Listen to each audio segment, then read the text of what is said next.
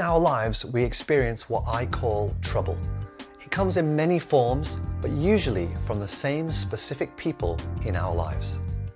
These people may be close to us, like people in our family, or they could be just people we know, friends and co workers. But it's important that we recognize who these people who give us trouble are and label them as such. Now, I'm not saying these people are bad people. In fact, they're more likely to be good people, and often they are people that we love. But what kind of trouble do these people bring into our lives? Well, one example is a situation where we are being criticized in some way by someone. They might say to us that we should be like this or we should stop doing something. In this situation, what we don't need to do is to react and start having an argument with them.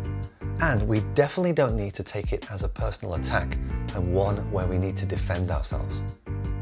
We don't even need to say that we'll do things differently. All we have to do is sit tight, be non committal, and wait for the trouble to finish. But the doubt still remains do we need to change? Maybe or maybe not. But one thing is for sure we are being shown an area where we need to do something differently or we need to approach something in a different way. And would it be better if we did change how we act in that part of our lives that is being criticized? Uh, again, maybe. But are we going to change? Well, we'll find out because the next time a similar situation comes along, we might decide to do things differently. And because part of who we are is how we act, and we've acted differently, then we have slightly changed ourselves. But there's some danger here.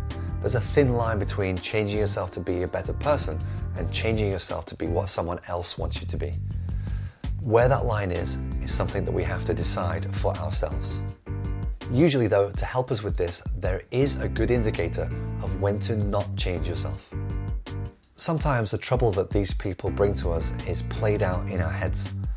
They say something to us, and then later we think about it again and again, usually because it really annoyed us. And this makes us question ourselves and our own actions. Did we do the right thing or did we do enough in that situation?